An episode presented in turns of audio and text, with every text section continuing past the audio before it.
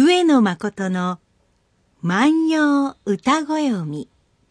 12月21日日曜日。皆さんおはようございます。毎日放送アナウンサーの上田悦子です。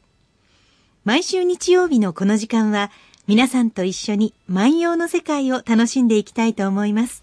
私たちに万葉時代のちょっぴりいい話を聞かせてくださいますのは、奈良大学教授の上野誠先生です。先生おはようございます。おはようございます。もうちょっとでクリスマスですね。うん、そうですね。うん、えー、まあなんか日本人のクリスマスをこう祝う歴史というのはですね、はい、まあ、たかだか50年、100年ということなんです。はいはい、そんなものなんですね。はいえー、ですけれども、はい、これ完全にですね、なんか日本人にとっては、えー、なんかお正月のなんかホップ、ステップ、ジャンプと言いますかね、なんかそういうこう、段階的にね。なってきましたよね。えーで、さらに、こう、天皇誕生日が加わってきて、はい。うん、何かこう、この年末の一つのこう、演出というかですね、そうですね。セットになって楽しい思い出作りをしようっていうね、そうですね。イメージがありますね。で、実は、皆さん方ですね、はい、そのクリスマスツリーというものとですね、はい、門松というのはですね、はい。まあ、ほとんどその意味が同じだと言われてるんですね。はい。つまりここれは何を意味するかというと、うん、例えばですね日本でも仏教以前、はい、さらには、えー、ヨーロッパではですねキリスト教以前ではですね、えー、うん、神様などをお迎えするときに、はい、えー、木を立てたり、えー、そのそこに飾りをしたりして、はい、えー、これからお祭りをしますよ神様たち来てくださいというような印をを作ったわけですね。目印にしたわけですか？目印にしたわけですね。その名残がですね、まあ、あの、一つはクリスマスツリーであり、はい、もう一つはですね、その門松のようなものに残ったと。なるほど。いうふうに考えると、まあ、これ似たようなもので。そうですね。うん、先生、私今年クリスマスツリーを手作りしましてね。なるほど。と言いますのも、うん、あの、この番組宛てに、リスナーの方から、うん、まあ、うちの子供にっていう思いを込めて、はい、どんぐりをたくさんいただいたんですよ。はいはいはい。で、あの、以前私、あの、すすきを買うっていうお話をこの番組でしたと思うんですけど、はいはいはい、子供のために。それでいただきましてね。はい、で、ちょうど今子供も、どんぐりが大好きで、はい、散歩に行くたんびに持って帰ってくるんですよ。はいはいはい、はい、で、家にたくさんどんぐり集まりましたので、はい、あの、緑色や赤色にどんぐりを塗りまして、で、台紙にいっぱい貼り付けて、で、最後はそこにあの白いラッカーで雪を降らせたら、ものすごくこじんまりしてるんですけれど、世界に一つしかないクリスマスツリーができました。なるほどね。今年はそれで、じゃあ神様をお迎えしようかなと。そういうことで言うと、それは、ね、はい、何かですね、えー、常にその、今、我々あの、経済をどういうふうにしようかっていうのは大変な問題になってますけどね。いいニュースがありませんからね。うん、そういった時にね、はい今これからの消費っていうのはその物ではなくて、えー、物をたくさん増やすっていうんではなくて、うん、こと、うん、いわゆる事柄ですよね、はい、こんな楽しいことがあったとかね、うん、えー、こんなその素敵なお料理を食べられたとかですね、はい、そういうことの方がその大切だっていうふうに言われていて、はい、まさに今その話を聞いて、まあ、こと消費だと思いましたね、うん、本当に主婦としてはいかにお金をかけずに楽しい時間を増やすかっていうことに毎日頭を使ってるような気がしますね。うん、そういうことで言うと、えー、まさにですね、はい、宴会というのは、はい、えー、たくさんお金をかければ楽しいのか、というとですね、えー、その通りでたくさんお金があった方がまずは楽しいです。が。そりゃそうでしょう。やっぱりね、あのビーフステーキあった方がいいでしょうね。焼肉も豪華な方がいいですし、ね、うん、それはもう、今回はスルメと乾きもんだけでって言われるとね、ちょっと。テンション上げるのに時間がかかりますかかりますよね。はい。でも、実はね、はい、あの、今日はね、もう本当にスルメとね、もう本当ピーナッツしかないけどね、今日はね、加納姉妹が来るんですよとか言うとね、また、こう全然違いますよね。違いますね。出てきますね。うん、つまりそれまあ人ですよね。えー、でもさ、じゃあ、加納姉妹もその望み得ないということになればですよ。次はまあ何かというと、まあ、いる人で楽しくということになって、じゃあ手作りでクリスマスツリーを、なんていうようなこともあるかもしんないし、さらには、そうですね。今日は、うん、うんお別れの送別会なんだけれども、はい、その日頃は私は歌ったりはしないんだが、うん、うんせっかくその彼がね、はい、えー、この地から離れていくんだったら、私はちょっと歌って、えー彼氏のために歌ってあげようか。なんていうふうに、この歌われたらですよ。はい、これはもうその、大変な思い出になりますし、いわゆること消費でことですよね。だからその、そういうようなことが私は大切だと思って思いますよね。この場があったからこそ聞けた話とか、それこそ聞けた歌があると、あ、来てよかったな、集まってよかったなと思いますもんね。そうですね。そうですね。うん、あの、やっぱり私は、あの、関西の芸人さんたちっていうのはね、えー一回一回のそのステージなり、一回一回の番組でね、ん。なんか日頃感じていることもあることないこと面白く で、えー、終わってみるとね、面白かったっていうのはね、こう、そういう一種サービス精神でしょ。はい、で、私自身今日はですね、実は、うん、これも、ん？サービス精神なのかな？でも、そのサービス精神の中に、本音があるのかな、うん、いやいや、そんなことはなんて考えながら、はい、まあ読んだ歌なんですね。はい、で前回はですね、えー、大原の今木真人という人がですね、えー、えー、上総の国に赴任をしていたのですが、うん、うん、その彼がですね、えー、今日に帰ると、はい、で帰るにあたっては当然その送別会をやらなきゃいけない時に、うん、この人はなんと幸せなことに、えー、土地で働いている軍事さんたち、えーはい、これはまあ、現在で言うとですね、その地域その地域の、まあ、ボスみたいな方を大和朝廷が、うん。あなたはこの地域を統括してくださいというふうに任命する、はい、それが大体軍事なんですが、えー、えー、上津房の国の軍事らではなくてですね、はい、軍事らの妻うん、奥さんたちが、あなたが帰るのならば、と言って宴会を開いてくれた。これはもう大変な、うん、私だったらやっぱ名誉だし、ね、これはやっぱり土地に溶け込んで仕事をしていた証拠だと思うんですよね。うん、上下関係、関係ないところですね。関係ないところでね。奥様でしたら。あの、うん、私、その、よく大臣などがですね、はい、退任なさるときにですね、うん、やっぱりこう、報道などの映像で見ていてもね、あ、この人は慕われていたんだろうなとかね、うん、この人はそうじゃなかったんだろうな っていうのはこう分かったりしますよね。靴を投げられる人もいます、ね、よね、いますよね。はい、その、うん、やっぱりその、我々、なんていうんですか、確かにそれは上下関係は上下関係、えー、えー、経済的な支配関係と非支配関係もある。はい、でも一方でですね、この人を応援したいとか、うん、この人頑張りたいとかですね、うん、そういうそのことも当然あると思うんですよね。やっぱりお人柄なんでしょうね。お人柄っていうのはあると思うんですね。はい、で、今回ですね、この取り上げる大原の真人今木さんはですね、うん、多分ですね、慕われる人でですね、えー、今日はまあ彼が良い人であったということを証明することになると思いますが、はい、こんな歌を読んでみたいと思います。立ちしなう君が姿を忘れずは、世の限りにや恋渡りな立ちしなう君が姿を忘れずは、世の限りにや恋渡りなん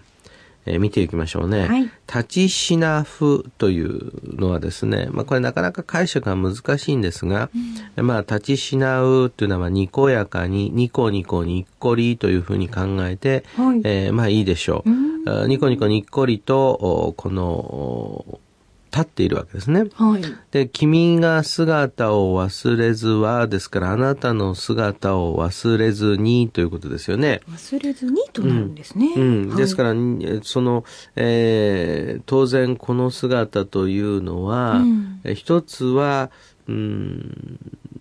まあ、在任中に働いているその時の笑顔であると同時にですね、はいうん本日、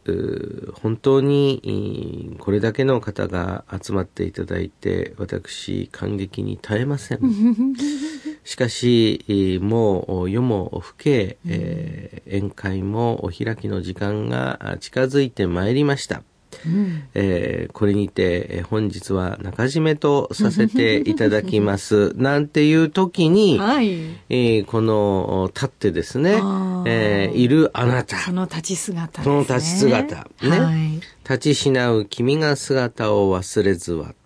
えー、忘れないようにとかね、忘れずにってわけですよね。で、その後どういうふうに忘れないかがね、ええ。ー、重要なんですよ。はい、1年後までも忘れないように、うん、10年後までも忘れないように、うん、なんていうふうに、まあどういうふうに言うか、はい、うん、もう明日になったら忘れちゃうよって言ったらもうどうしようもないわけですよね。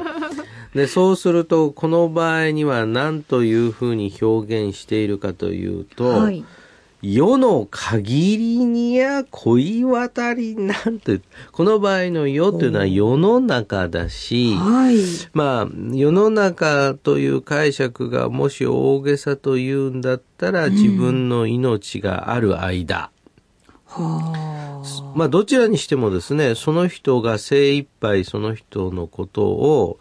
恋渡り難、相手のことをですね、はい、まあ、恋しく思っているということでありますので、まあ、これは重いですよ。かなり情熱的ですよね。かなり情熱的。はい。で、さて、ここからが問題なんですが、えー、まあ、大体あの、男の人というのは、うん、まあ、うぬぼれの動物というふうにこう言われますが、この歌は、えー、まあ、社交儀礼的に、はい、あなたのことは忘れませんと言っているんだというふうに思いながらも、ひょっとして、ひょっとしてこの僕に、これもまあ、あの、ないわけではないですね。私などはね、ね感じましたね。ちょっと思わせぶりですよね。うん、思わせぶりですよね。うん、えー、さらにですね、はい、もし、こういう歌をですね、まあ、その本人に渡すだけではなくて、えー、その宴会に集まっている全員の前で女の人がパッと前に出てですね、立ちしなう君が姿を忘れずは世の限りにや恋は足りなんと言ってよよと泣いたらみんなは一体どういうふうに思う？それは何かあったんじゃないかと思いますよね。思いますよね。あの、思うし、はい、えー、後ろの方ではですね、えー、どよめきが起こると同時にひそひそひそひそとえー、任期中、そういえばあの人、外泊は多かったなとかね、そういうことに、あらぬ想像あらぬ想像しますよね。この人が見た立ちしなう君っていうその姿は一体いつの姿だったんだろうっていうことにもなりますよね。なりますよね。今我々だってね、えー、これはその、なんていうの？今立ってる姿かもしれないけれどもね、はい、こんなことってひょっとしたら、うん、その一晩共にして朝別れていく時の歌かな、歌かななんてね。あったのかもしれない。しかもこの歌は、はい。何にも代詞がなければ、えー、えー、共寝を一緒にした男の人をですね、はい、女の人が家から送り出す、まあこれを朝とでと言いますか、朝と出ていく、うん、朝と出の君を送る歌に読めてしまうんですよ。はい。立ちしなう君が姿を忘れずは世の限りには恋渡りなんと言ったらですね、うん、えー、そういう時に歌ったんであろうというふうに想像してしまう。ですよね。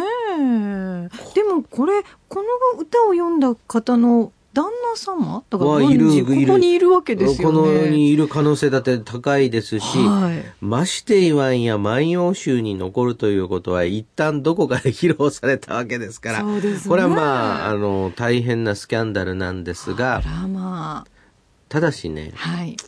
これがやっぱりね、宴のね、うん、趣向でありですね、はい、楽しみなんですね。というのはね、うん、こうやってね、主賓を困らせる。困らせるんです。あのね、これもね、あの、皆さん、これよくやられるんですけどね、よしあしなんですよ。あのね、結婚式の時にね、あの、主賓のその新郎新婦をからかう意味でね、うんうん、えー、その、大学時代に別の人と付き合っていたことをね、うん、えー、暴露したりすることあるんですよ。これも良し悪しなんですよね。はい、新婦美恵子さんは大変表になってとか言うだけで。言うだけでね、これなかなかね、難しいんですよ。そうですよね。えーうん、いや、実は私もね、あの、彼女のことが好きでありましてっていうのも、これもなかなか難しいんですよ。これはね、あの、やっぱりそれ、それはね、あれだと思うんですが、じゃあなぜね、あえてみんなね、危険を冒してまでそういうふうに笑いを取ろうとするかというとですね、はい。まあ、これだけ親密だっていうことを言いたいわけですよね。つまり、こんなね、その軽口が叩けるくらい、えー、私は、その今木さんと親密であった。それと同時に今木さんの株も上がるんですね。はいはい、ああ、地元の奥さん連中からこんな軽口を叩かれるぐらいね、えー、人気があったのかとかですね、その楽しく過ごしていたのかっていうようなことがわかる。やっぱりこれがその、この歌の持ち味なんですが、はい、さてこの歌が発表された後、えー、えー、私はまあ考えるのは、はい、この奥さんと旦那さんの間でどういう会話があったのか、さらには大原の今木は、一体ですね、どういうふうに思ったのか、うん、うん99%の否定と1%の希望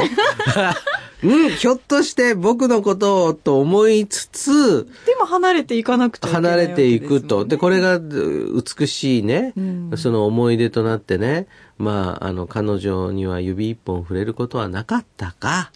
い、えこんなにね、恋したってくれる女性がね、うん、えー、その、上津房の国にはいたんだよ、と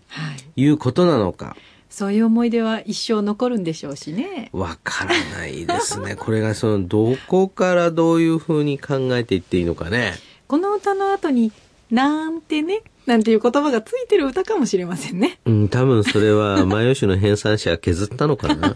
もう一度訳して、はい、えー、もう一度読んでおきたいと思います。はい。立ちしなう君が姿を忘れずは、世の限りにや恋渡りな。ニコニコと笑っているにこやかなあなたの姿を忘れずに、この世の終わりまで、私は恋慕うでしょう。さあ今日は牧野20、4441番の歌、えー、クリスマス前ですから、はい、ちょっと情熱的な歌をご紹介いたしました。皆さんはどんな風にお読みになりますでしょうか？上野先生に聞いてみたいことや番組の感想など何でもメッセージをお寄せいただきたいと思っております。番組でご紹介させていただいた方には番組特製のポーチをプレゼントいたします。宛先です。郵便番号530 8304毎日放送ラジオ上野誠の万葉歌子読みの係まで。メールアドレスは歌子読みアットマーク mbs1179.com です。たくさんのお便りお待ちしております。それではまた来週です。さよなら。さよなら。